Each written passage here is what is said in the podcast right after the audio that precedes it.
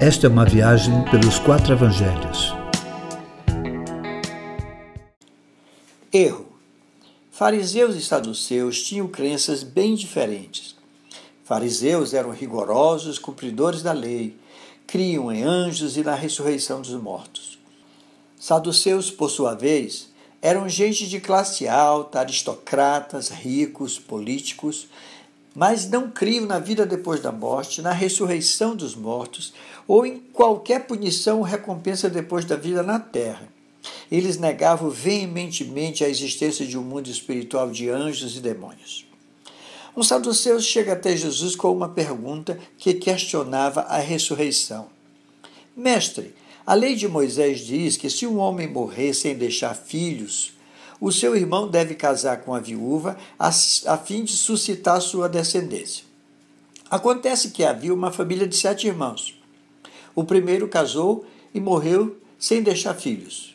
Pela lei, o segundo casou com a viúva, mas morreu e também não deixou filhos. E assim aconteceu com o terceiro, com o quarto, e, e aconteceu com todos os sete irmãos. Por fim, morreu a viúva.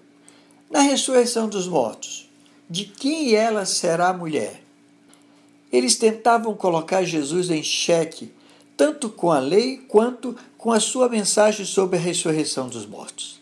A resposta de Jesus mostra àqueles homens que eles não sabiam interpretar as Escrituras e muito menos conheciam a dimensão do poder de Deus. Disse a eles: vocês estão enganados, porque não conhecem nem as Escrituras e nem o poder de Deus. O Deus daqueles homens, queridos, era limitado à existência humana, porém o nosso é eterno, sem início e fim, é Deus de vivos e não de mortos.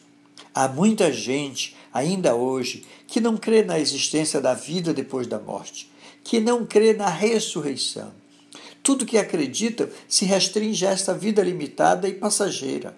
Isto realmente é uma grande pena, pois conforme o apóstolo Paulo, os que não creem na ressurreição são os mais miseráveis de todos os homens.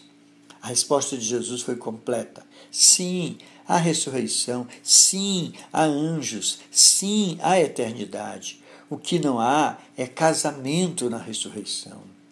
As instituições da terra não se transportam para o céu.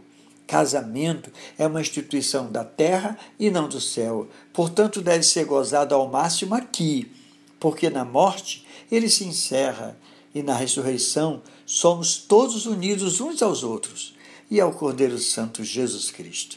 É desse jeito.